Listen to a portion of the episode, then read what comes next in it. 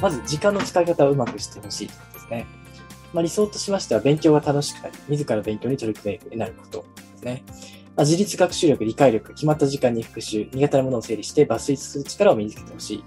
まあ、時間の使い方が下手なように思います。すぐ忘れてしまうと本人はよく言いますが、繰り返し学習の不足だと思いますと。いうことですね。まあ、その、自分の時間の使い方を見直してほしいというところなんですけれども、何かアドバイスがあればいただければと思いまあ。さっき本当に言った通りで、お母さんが時間の割り決めをしたところで本人はやらないって話をしたじゃないですか。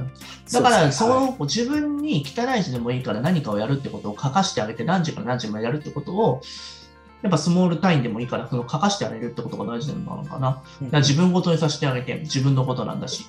だから忘れないんじゃないだからそうすると。はいはいはい。結局親が誰かが他人が決めたものだから破ってもいいもんと思っちゃってるんじゃないですか。人任せに気球になっちゃいますよね、子供のまあ自分の約束を破らせないように訓練していってあげた方がいいんじゃないですかね。うんなるほど。いきなりそんなスケジュール帳立てたりとか、そこまでできないと思うので、本当にあの軽くでもいいですよね。あれですよね。まあ翌日やるべきことを3つくらい書いていって、それだけをやってこなすってなっていけば、あの時間オーバーになってもいいから、そこに対してまた大変になるじゃないですか、自分で時間オーバーになって効率悪かったなって。確かに効率悪かったなっていう体験をしていけば、また寝不足になるし、あ、これちょっとマジで工夫しなきゃいけないな初めて自分で改善っていうことをやるんですよ。改善をするときって初めて自分が苦しんだときですよ。この効率が悪かったときに改善しなきゃいけないっていう風な痛みを得るから自己改善ってやるんですよ。痛みを与えないと人は改善しようっていうそうですモチベーションすら湧いてこない。そうです。バカみたいに作業して効率悪いこともしててもほっとかなきゃいけないんですよ、そこは。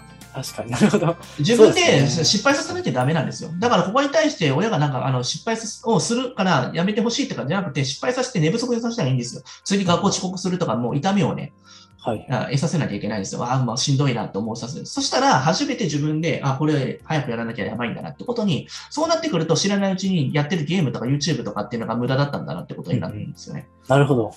ああ、そこで初めて YouTube の無駄に気づかせるということですね。そうそう、体力ってやっぱ限界もあるんだなっていうことに気づいたりですね。子供の時なんか無限体力あるぜ、ウェイと思ってするんですけど、そうでもないんだなと。ちゃんとライフポイントがあって、その決まった時間のところにうまいことやらなかったら、あもう体力尽きちゃうんだなっていうこともわかると思うので、そこは本当に自分で気づかせないといけないということそうです、そうです。なるほど失敗させなきゃいけないですよ、やっぱ。やはり親がこう子供に失敗をしてほしくないと思えば思うほどうまくいかないということですね。うん。そうですね。はいまあ、あの、見守るっていうくらいのところでちょっとバカだなと思うかもしれないけどね、うんうん。まあ、ちょっとなんかその辺のところはちょっと、うんとこらえて言わないようにして、一旦自分でやらさせたらいいんじゃないでしょうかね。じゃあ具体的なアドバイスとしてはやはり次の日やることをまず3つぐらい書き出す？そうです、そうです。うんそれをいかになんか寝れるまでに終われるかってところを自分で工夫させることが大事ですね。うんうんなるほど、なるほど。はい。ありがとうございます。